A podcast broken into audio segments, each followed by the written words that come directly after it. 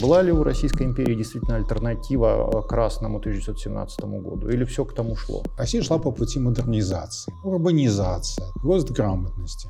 Но как раз урбанизация или рост грамотности, они могут вообще-то вести к взрыву, так ведь, да? Огромный рост городов. Нигде в мире это не происходит просто. Россия не была каким-то мирным оазисом. Толпы, забрасывающие полицию булыжниками, казаки, призванные э, на помощь полиции. Потенциал э, конфликтный был очень велик. В России развивалась свободная пресса под влиянием Первой российской революции. Но я-то вижу в этом и опасности тоже. Эта система была отчасти минирована. Немецкий-то царь сорок лет готовился к войне, а наш дурак только водкой торговал и, там, или театры открывал. Во-первых, вообще не царское это дело, неблагопристойно это все. Вся Государственная Дума могла ругать министров, глав ведомств как угодно, без какого-либо риска, что им самим придется что-то, что-то делать. Ситуация для политика идеальная. Власть без ответственности. Так ведь, да?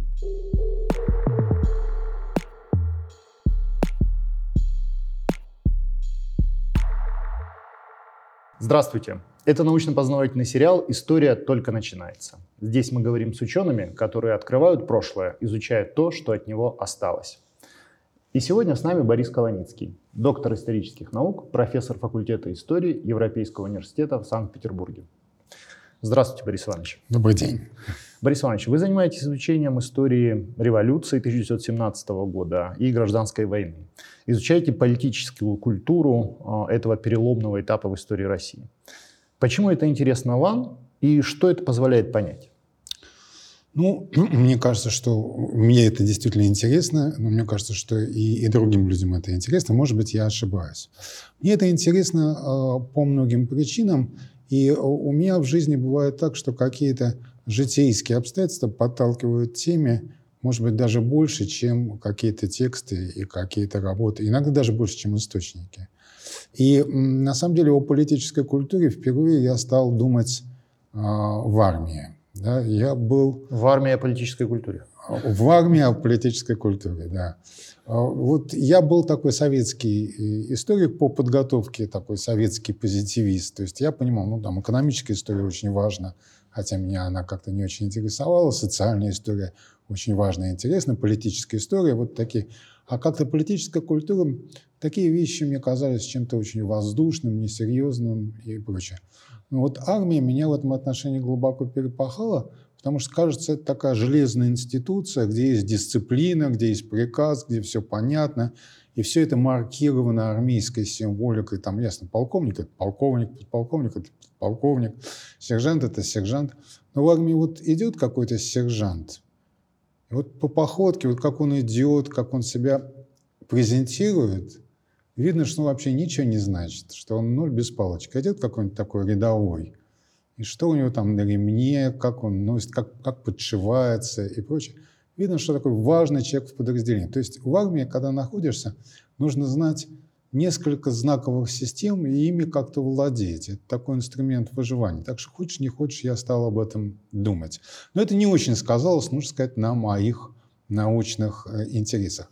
Второй очень сильный и очень мощный импульс – это была эпоха перестройки. И я понял, что мы, историки, которые занимаются революцией семнадцатого года, а к этому времени я уже занимался семнадцатым годом, мы явно недооцениваем э, значение этих факторов.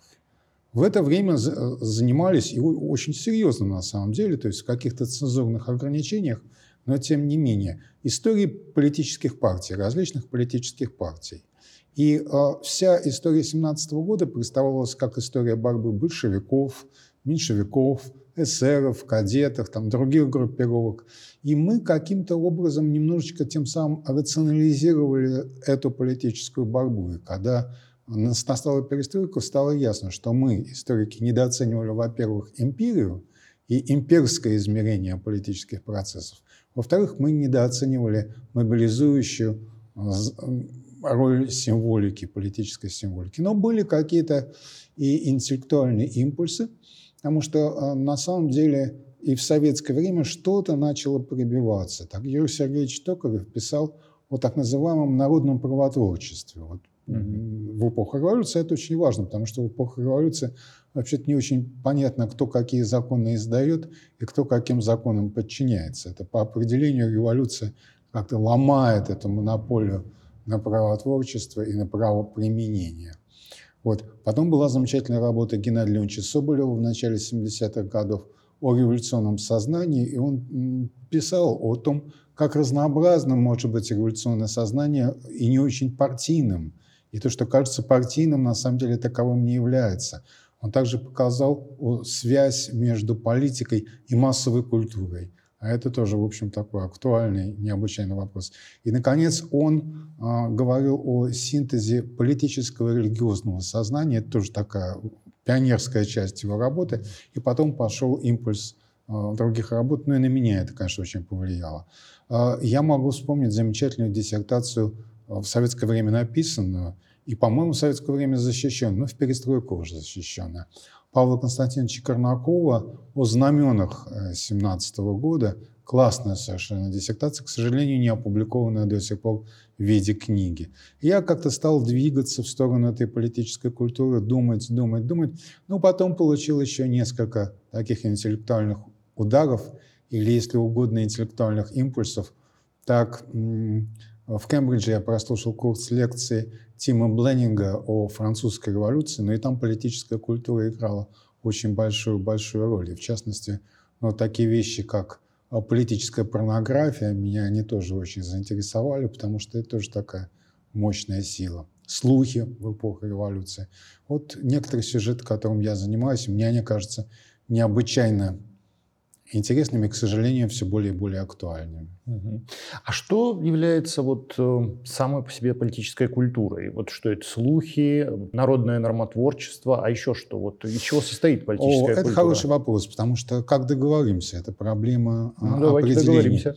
Да. Ну, обычно эта речь идет о так называемой новой политической истории, которая противостоит традиционной политической истории. Но чем обычно занимаются люди, которые пишут такую большую политическую историю? Ну, такой изначальный вечный жанр и вечно неунывающий жанр – это политическая биография. Так mm-hmm. ведь, да? История политических институтов. Иногда это связано с историей права, иногда не связано. История законотворчества. Так ведь, да? История политических партий и разных крупных акторов. Это такая жесткая политическая история, без которой не обойтись, но которая недостаточна для описания политического м, процесса. Как, как люди э, работают. Речь идет об о различных политических установках. О, о, это политическая культура, комплекс политических установок, политических знаний, политических ценностей. И ну, на самом деле есть классические работы, которые указывают на типичные политические культуры в рамках каких-то политических наций. И эмпирически доказано, что они могут очень и очень отличаться. Угу. Борис Иванович, ну, как известно, основа самоидентификации профессионального историка – это источник. Вот историки так. не могут жить без источника. И, в общем, мне кажется, что как раз-таки изучать какой-нибудь политический институт, ну или государственный институт, довольно просто. Угу. Тут мы можем пойти в архив, найти соответствующий фонд, особенно если это касается Российской империи. Ну и дальше сесть на него и поскакать. И тут доскакать можно и до кандидатской, и до докторской, и тому массу примеров. А как изучать, на основе чего изучать политическую культуру? Вот как вы ее изучаете? Вы правы совершенно. То есть вот такой классический вариант диссертации. Идешь, изучаешь фонд учреждения, изучаешь учреждения. Если ты еще был большой молодец, то ты изучаешь другие учреждения, которые связаны с этим учреждением, выясняешь переписку между ними и вот получаешь такой результат. С политической культурой так, так, так нет. Да? То есть, но, с одной стороны, это хуже для изучения политической культуры, с другой стороны, это лучше, потому что традиционные историки, если так назвать, которые изучают государственные институты, они не, очень часто являются заложниками фондообразователя. Так ведь, да? Заложниками тех бюрократов, которые описывали процесс. Ну, фактически их глазами вот мы и смотрим на историю. Иногда глазами, иногда используют даже их язык как ну, свой да. язык да. описания. Тут достаточно сложно, и это очень важная интеллектуальная задача. Ну и у меня есть э, как бы любимые источники для разных э, сюжетов. Но если говорить о символах, это одна из вещей, которая меня интересует, то там традиционные источники вполне как бы работают. То есть там для меня были важны приказы, например, и распоряжения. Это очень важно. Да? О ношении формы, например, или о знаменах, или о церемонии поднятия флага. Это достаточно важно. В том случае, когда я писал об образах царской семьи в годы Первой мировой войны, то там для меня, ну, такой любимый мой источник, как оказался, и я пришел к нему тоже не сразу, когда занимался этой темой, это дела по оскорблению членов императорской семьи. То есть тоже, конечно, я их нахожу в том же самом Российском государственном историческом архиве. То есть в данном случае и я являюсь заложником бюрократов, потому что эти дела нужно было возбудить против людей, кто оскорблял членов царской семьи, и вести. Но в данном случае вот эти дела. Когда мы говорим о политической культуре, очень важны визуальные источники, очень важна продукция массовой культуры. То есть, ну, карикатуры иногда важны. Mm-hmm. Тонкая работа. Если говорим об языке, то, ну, самые разнообразные источники, но ну, начиная с различных современных политических словарей. Борис Иванович, давайте тогда поговорим о Российской империи. Вот в Российской империи какова отличительные, какие, каковы отличительные особенности политической культуры вот, поздней империи? Вообще можно ли говорить о политической культуре, культуре в Российской империи? Сложный вопрос, и я не уверен, что я готов на него ответить. То есть это, признаю, что это не, не очень легко ответить на этот вопрос. Я думаю, что это, конечно, фрагментированная политическая культура. Mm-hmm. И, то есть это комплекс разных культур, и поэтому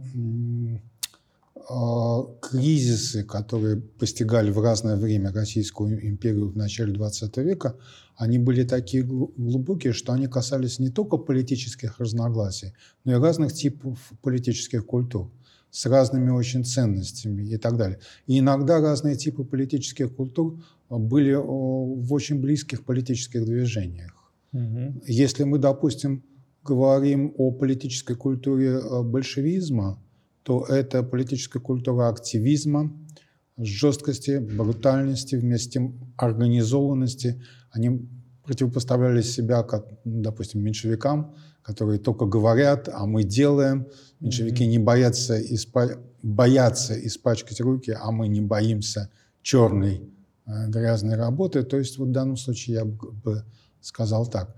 То есть я думаю, что э, вообще мы вряд ли можем говорить о политической культуре империи какой-либо. Да? То есть mm-hmm. мы можем говорить о какой-то нормативной политической культуре, которая воспроизводится элитой, в центре которого, который так или иначе культ имперских институтов, ну, культ императора, если это mm-hmm. империя связана с императорами. Mm-hmm. Так не всегда бывает. Вот. Но она, она, конечно, очень отличается. Борис Иванович, а в отношении Российской империи, вот вы оптимист или пессимист? Я имею в виду известный спор вот историков, существуют же две большие группы историков. Одни такие пессимисты в отношении Российской империи считают, что это такое государство, которое клонилось к упадку на протяжении всего девятнадцатого столетия, но и, в общем, закономерно распалось в тысяча девятьсот семнадцатом году.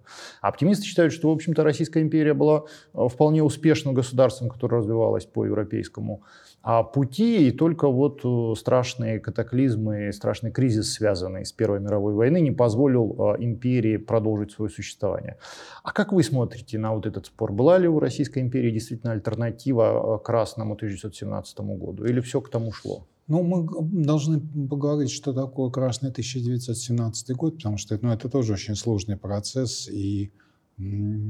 То есть, если говорить о том, что... Я считаю, что самый главный процесс в российской истории в нач... конца девятнадцатого, начала двадцатого века – это гражданская война. Да? Была ли неизбежна гражданская война? Нет, я не считаю, что она была mm-hmm. неизбежна.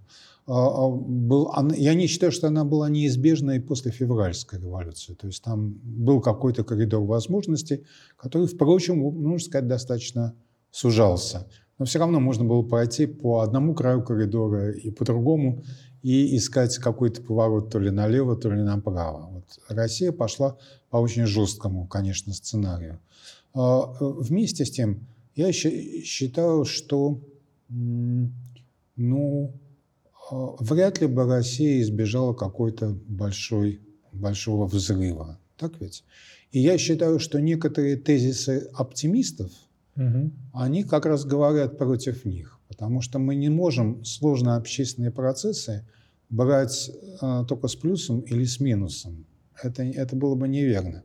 Но, например, с точки зрения оптимистов, э, Россия шла по пути модернизации. Ну, что такое модернизация? Там, урбанизация, так ведь, да?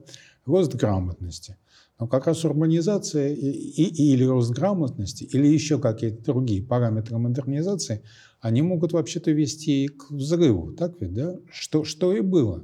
Огромный рост городов, огромное количество крестьян, которые становятся новыми горожанами. Нигде в мире это не происходит просто.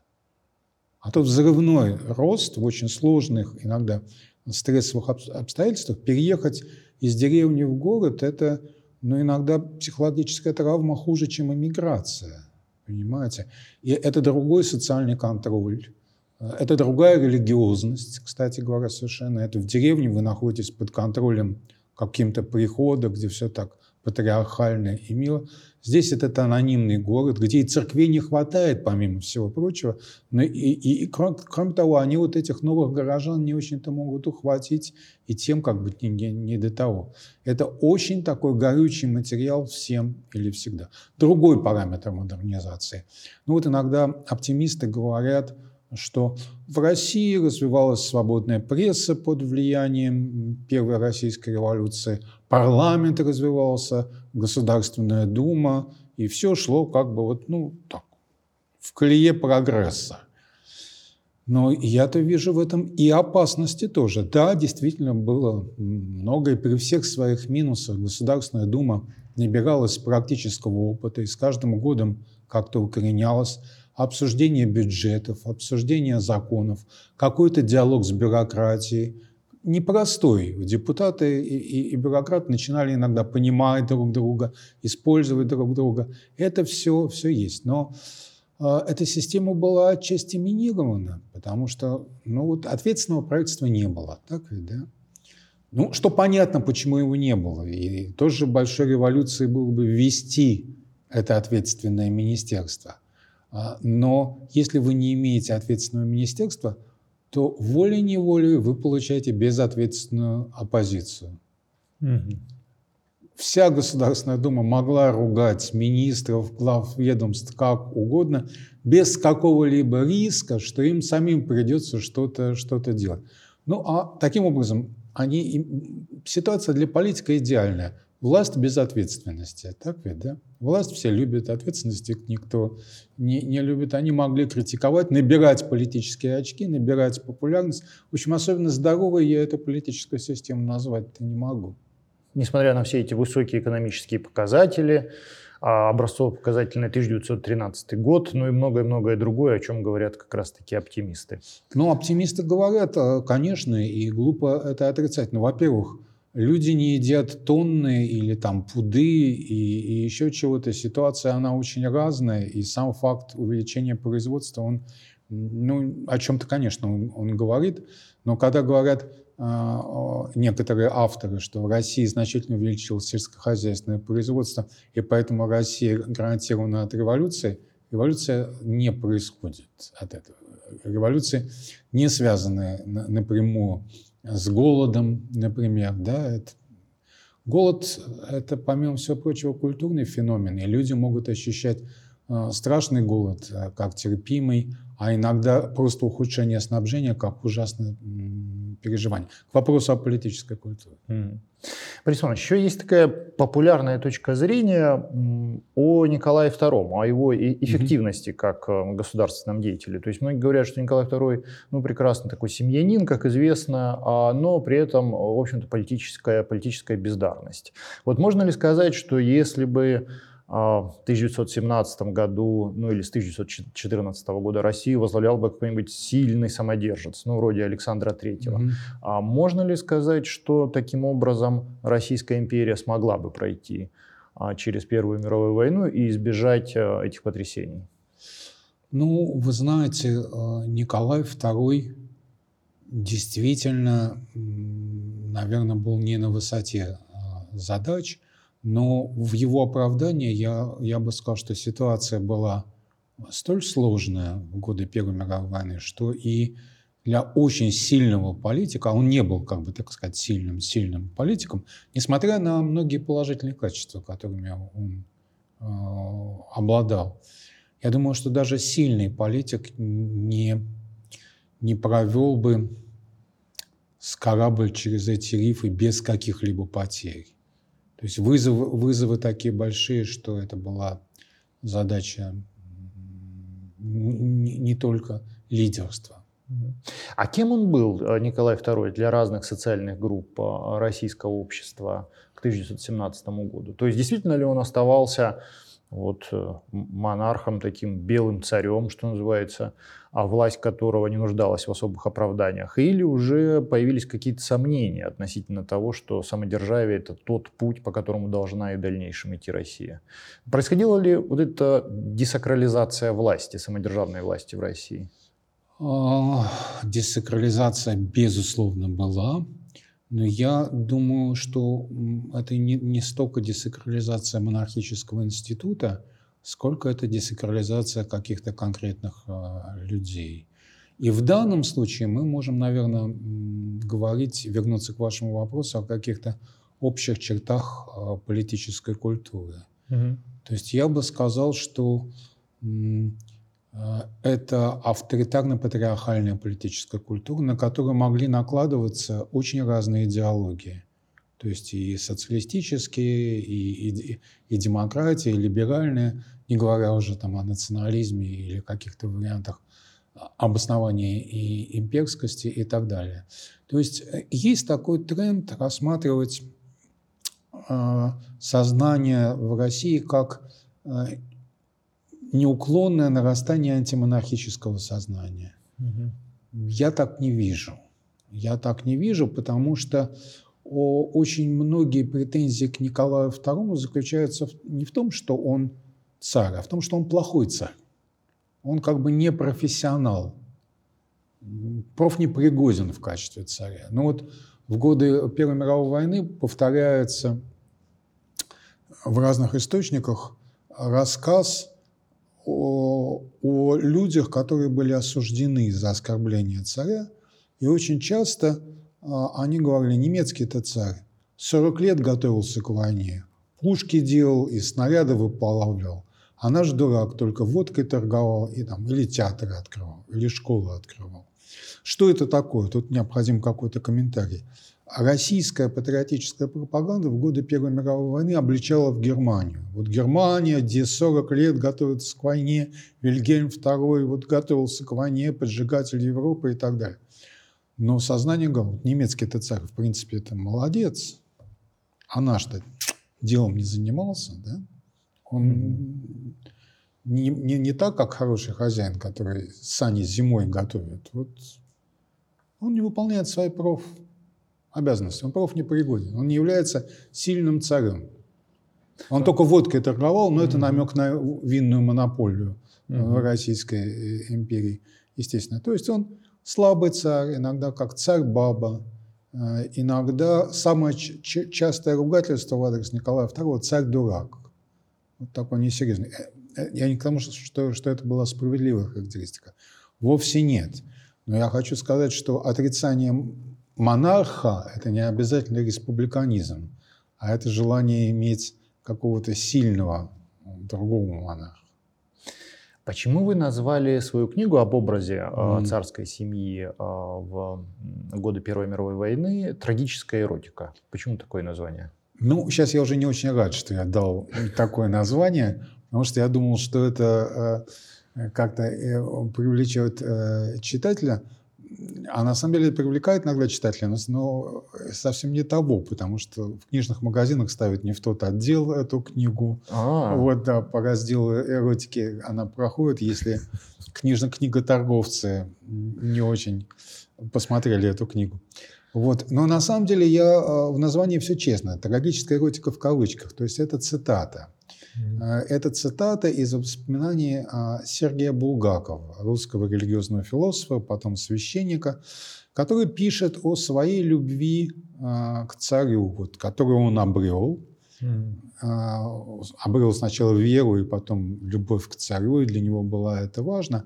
Но потом... И как раз к моменту февральской революции он описывает свое чувство как трагическую эротику. То есть это сознание монархиста, который считает, что он должен любить царя, но вот по-честному не может любить этого царя. И он дважды упоминает. Меня это совершенно поразило.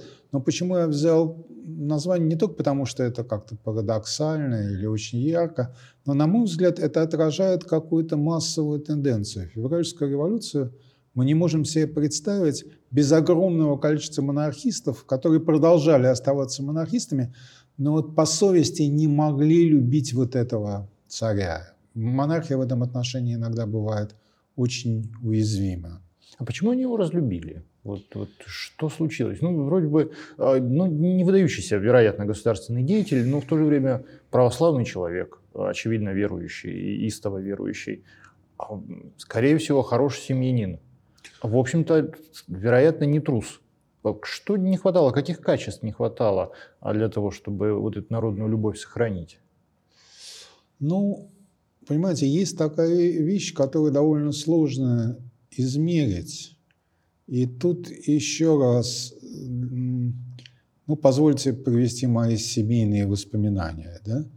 Мой дед пошел на Первую мировую войну добровольцем. Ну, это был, с одной стороны, патриотический порыв, с другой стороны, был некоторый расчет, потому что он доброволец, вольноопределяющийся, и он мог избрать род войск. И он mm-hmm. стал...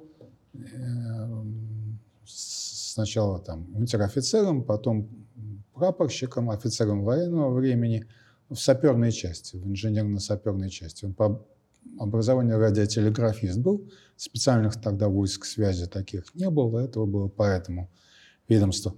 Но ему досталось, то есть он был ранен, контужен, отравлен газами, но все-таки если бы он попал в пехоту, то шансов выжить у него меньше mm-hmm. было бы. То есть он такой человек Первой мировой войны, и э, потом он много в жизни всякого повидал, и он был кадровым офицером Красной армии потом, после уже гражданской войны.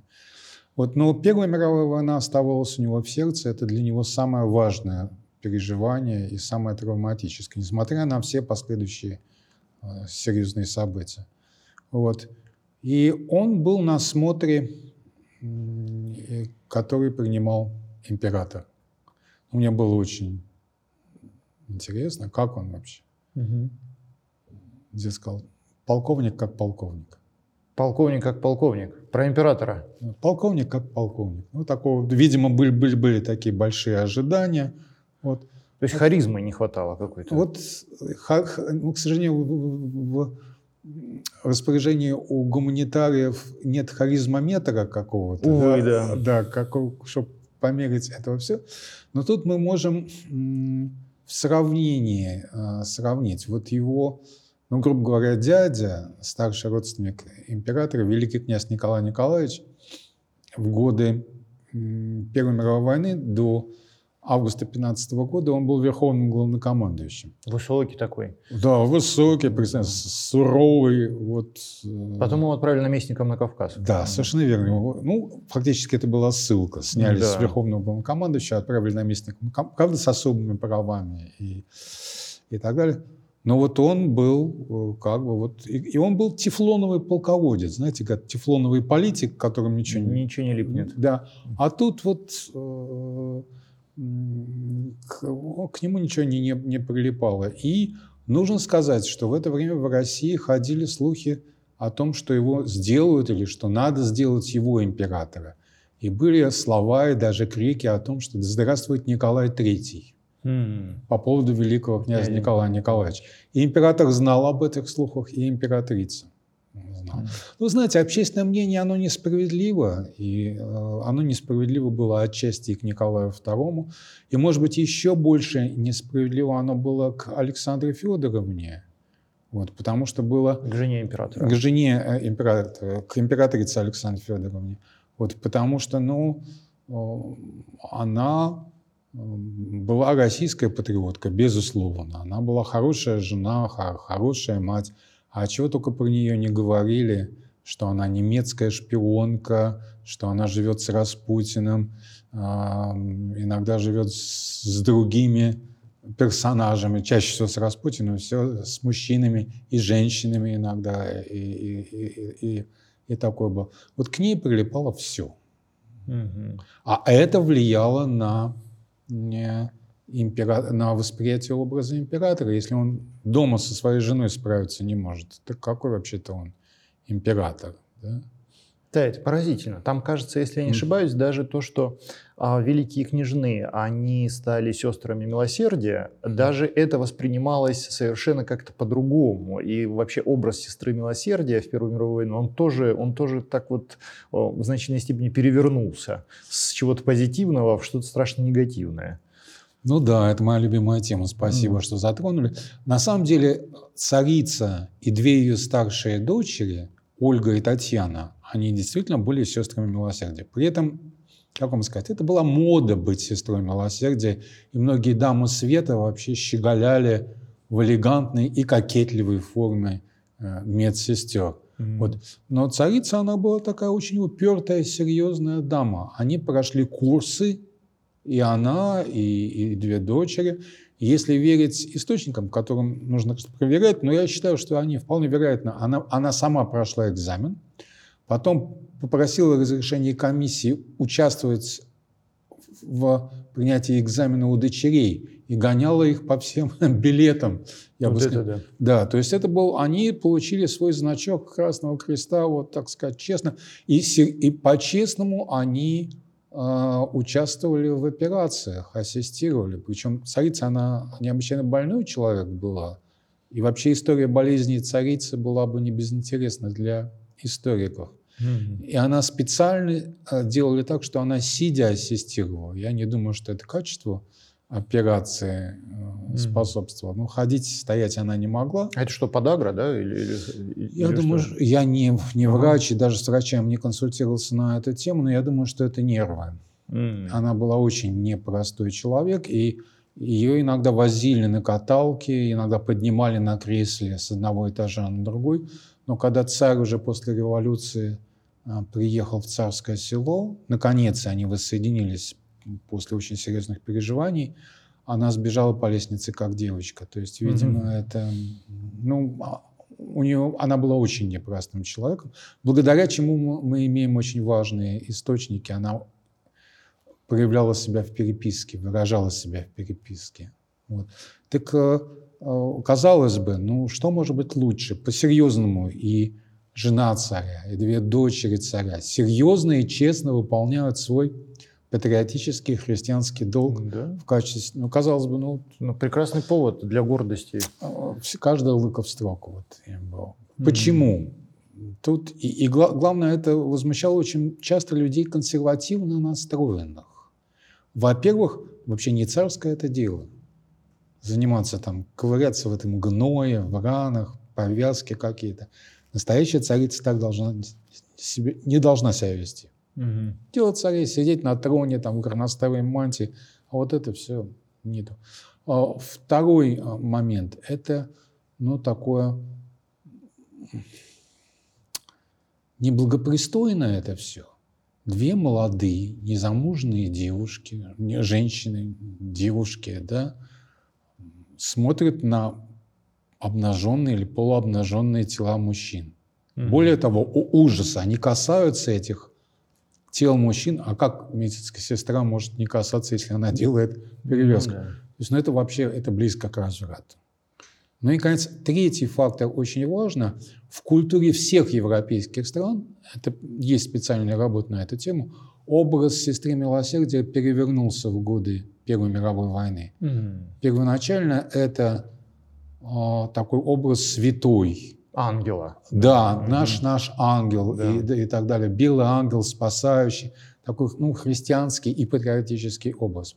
Но постепенно образ сестры милосердия стал снижаться. Сначала это символ такой чистой патриотической мобилизации, а, а потом это символ разложения тыла. Mm-hmm. Это способствовало тому, что появились слухи о, о разных дебошах и безобразиях, в которых участвуют сестры милосердия. А иногда так и было, да? Но э, не всегда далеко. Но что было также, профессиональные проститутки использовали популярную и, и, и элегантную форму сестер милосердия, так сказать, для бизнеса. И в этом новом культурном контексте любой плакат, любая почтовая открытка с изображением, с изображением императрицы и царевин в форме Красного Креста подтверждала, в кавычках, да, самые ужасные слухи о царице, Распутине и, там, и том разврате, который царит в дворцах. В общем, царская семья погрязла в разврате. Абсолютно, да. Но это все очень напоминает, это похожие же вещи, это все напоминает французскую революцию восемнадцатого века. Угу. И, и, и, и там вот этот термин «политическая порнография», он применим в полном объеме, потому что если мы посмотрим на французские гравюры конца восемнадцатого века, то там порнография по нынешним стандартам порнография. То есть Мария Антуанетта, французская королева, занимается любовью сразу с несколькими партнерами. То есть, ну, ужас какой-то, ужас-ужас. По сравнению с этим у нас в России каким-то образом было все значительно более благопристойным. То есть какие-то тормоза, какие-то границы были. Но слово «порнография» в связи со всем этим звучало. Современники воспринимали это как порнографию. Вообще удивительно, как складываются образы авторитарных лидеров, то есть кому-то вообще ничего не липнет, да, а, а кто-то, казалось бы, человек не такой уж плохой, но что ни сделай, все, все заставляет шататься под ним, а, трон, не знаю, отбирает у него портфель, он проигрывает на выборах и еще что-то. Как, почему это так происходит, каковы здесь механизмы, какие механизмы политической культуры срабатывают, совершенно непонятно. И как эта харизма складывается, действительно этот харизмометр.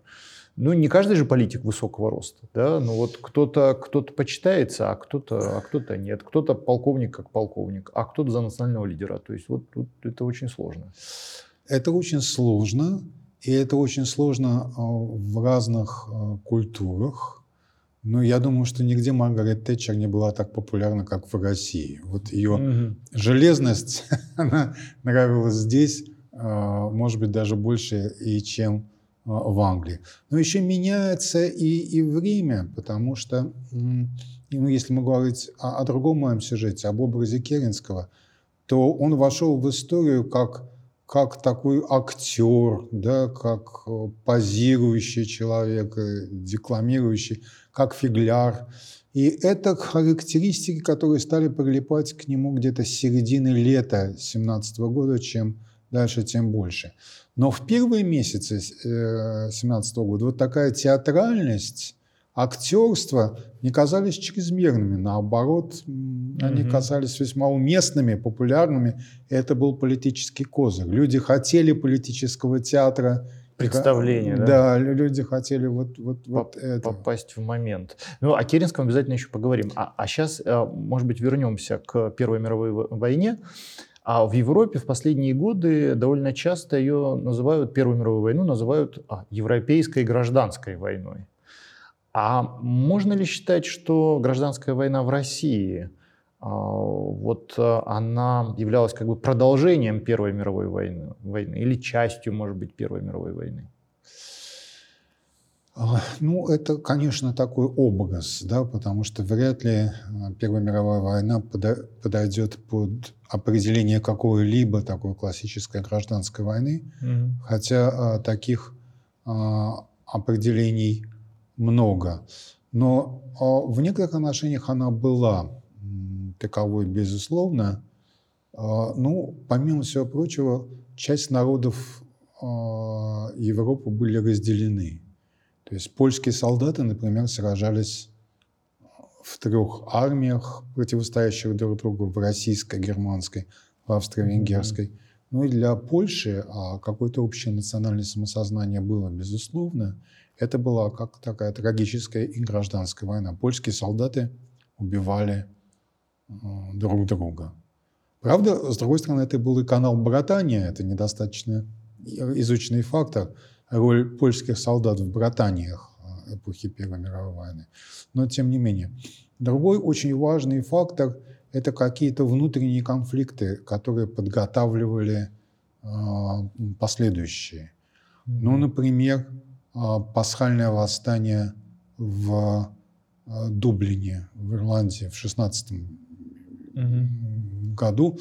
Э, ну, восстание и его подавление запустили такой процесс, который оказался необратимым и привел, в конце концов, к независимости Ирландии от Британии. Ну, многие, конечно, воспринимали этот конфликт как, как гражданскую войну, потому что ну, общество Ирландии тоже оказалось расколото, и что, как мы знаем, привело к очень сложному урегулированию впоследствии. Ну, отзывы к этому мы ощущаем, то есть они ощущают mm-hmm. и, и по сей день. Если говорить о, о России, то ситуация тоже достаточно сложная. Я довольно часто вспоминаю книгу Джонатана Смила, английского историка, с названием несколько провокационным «Российские гражданские войны». Войны. Да, гражданские ага. войны тысяча девятьсот шестнадцатый — тысяча девятьсот двадцать шестой год. Вообще это большой вопрос. Когда гражданская война началась, когда гражданская война кончилась, и тут какого-то консенсуса не будет. Но почему шестнадцатый год? Это начало восстания на территории Средней Азии и Казахстана. Угу. Вот в это время. Из-за призыва на тыловые работы. Совершенно да? верно. Из-за, из-за, призыва, да. из-за призыва на тыловые работы. Угу. Ну, это была как бы ошибка. Сколько людей погибло, сказать невозможно. Сейчас в местной историографии, где называется иногда цифра один миллион человек. Я думаю, что это чрезмерная цифра, но в общем, люди любят круглые и большие цифры. Но даже если это все выражается той или иной шестизначной цифрой, то это колоссальные потери в тылу для воюющей страны. И многие конфликты в этом регионе, и не только в этом, которые впоследствии разворачивались во время гражданской войны, они завязывались в годы Первой войны. Да, это восстание, оно же и на Северном Кавказе тоже было. То есть там в некоторых районах Северного Кавказа тоже в тысяча девятьсот шестнадцатом году по той же причине, из-за вот призыва на тыловые работы, вспыхнуло несколько, несколько выступлений. Поэтому это можно даже сказать таким едва ли не, не общеимперским. Ну, этим это... выступлением. Для народов, которые не подлежали э, мобилизации, потому что на Северном Кавказе тоже только добровольно служили, и вот дикая дивизия, она же набрана да, из добровольцев. Да. Ну, о, о, все-таки великому князю Николаю Николаевичу, о котором мы говорили, ему удалось как-то ограничить да. или вовсе отменить части угу. эти вещи, потому что иногда даже мобилизация лошадей в некоторых районах там было. И уж как бы Кавказ, в Кавказ рванул, это было бы еще хуже, чем на территории Туркестана э, значительно. Но вообще вы правы, это касалось не только, это касалось некоторых так называемых инородцев Сибири, которые не служили в армии и призывались на тыловые работы. В общем, грубо говоря, это было одно из самых непродуманных решений э, в российской истории, и к тому же еще очень плохо воплощенную в жизнь. Борис Иванович, а можно ли сказать, что Первая мировая война, она способствовала ну, такой тотальной брутализации общества, которое mm-hmm. затем нашло, э, нашла свое выражение, очень кровавое выражение в гражданской войне в России?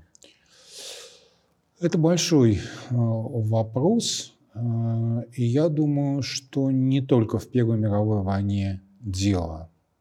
То есть тут есть внутренние конфликты, которые и до Первой мировой войны имели место. Ну, например, Финляндия. Финляндия прямо, грубо говоря, в Первой мировой войне не участвовала. Так ведь, да? Mm-hmm. То есть там было много русских войск. Какое-то количество финнов оказалось в русской армии, хотя ну, незначительно. Кто-то пошел добровольцами сражаться за немцев. двадцать седьмой егерский прусский батальон был составлен из финских добровольцев. Ну, в общем, Финляндия в чем-то даже выигрывала от Первой мировой войны. То есть там такой брутализации не, не, не было большинства населения. И вместе с тем в восемнадцатом году Финляндия получила гражданскую войну, очень кровавую, угу. с большими потерями, если учитывать масштаб, ну, сопоставимыми. И, и большая часть погибших погибли от террора, а не от боевых действий. Не в результате боевых действий они погибли. И там больше людей погибло от белого террора, в отличие от России. То есть тут мало. С другой стороны, и накануне Первой мировой войны тут Россия не была каким-то мирным оазисом. Вот сейчас мы с коллегами занимаемся июлем тысяча девятьсот четырнадцатого года забастовками и патриотическими манифестациями. И там насилие присутствовало очень и очень. То есть э, толпы, забрасывающие полицию булыжниками, иногда использующими оружие, и та, и другая сторона, казаки, призванные на помощь полиции, которые иногда стреляли по окнам в российской столице. Mm-hmm. В мирное время идет перестрелка такого масштаба. Строительство баррикад, конфронтация большая. То есть, ну, потенциал конфликтный был очень велик, и насилие было распространено и до Первой мировой войны, хотя... Конечно, Первая мировая война колоссальную роль сыграла. И, в частности, были подготовлены, подготовлено огромное количество кадров для гражданской войны. То есть в годы Первой мировой войны это не только карьера моего деда. Это каждый сколь-либо грамотный человек имел шанс стать прапорщиком. В годы гражданской войны эти прапорщики становились... важными людьми, делали стремительную карьеру. Для них социальные лифты были открыты. Ну, Рокоссовский, Жуков, они же все как раз... Ну, Жуков точно, по-моему, унтер-офицер в Первой мировой войне. Рокоссовский, и Жуков, Рокоссовский... и Конев, они а... унтер-офицеры Первой мировой mm-hmm. войны. Конев, по-моему, не очень участник боевых действий, а эти-то двое вполне себе герои Первой мировой войны. Но все трое, а также и многие-многие-многие вот люди из их, что ли, такой когорты, они не только ветераны Первой мировой войны, сделавшие уже какую-то карьеру во время Первой мировой войны, а потом еще усилившие эту карьеру впоследствии, они члены полковых комитетов, а кто-то из них председатель полковых комитетов. Mm. То есть это такой специфический военно-политический класс, который складывался во время э, революции семнадцатого года. И хорошо, что, спасибо, что вы задали этот вопрос, потому что это ключевой вопрос. Вот создание такого комитетского класса сотен тысяч, угу. если не миллион и более миллиона молодых, честолюбивых, грамотнее, чем другие в их поколении, имеющих боевых опыт, очень амбициозных людей. Это, конечно, это более важно, чем партийная борьба или чем что-то другое. Это огромный такой социальный новый слой, который складывался очень быстро и который потом запихнуть уж куда-то было невозможно, игнорировать их было невозможно. Вот о них тогда и о революции подробнее предлагаю поговорить в следующий раз. Спасибо. Подписывайтесь на наш канал и помните, что история только начинается.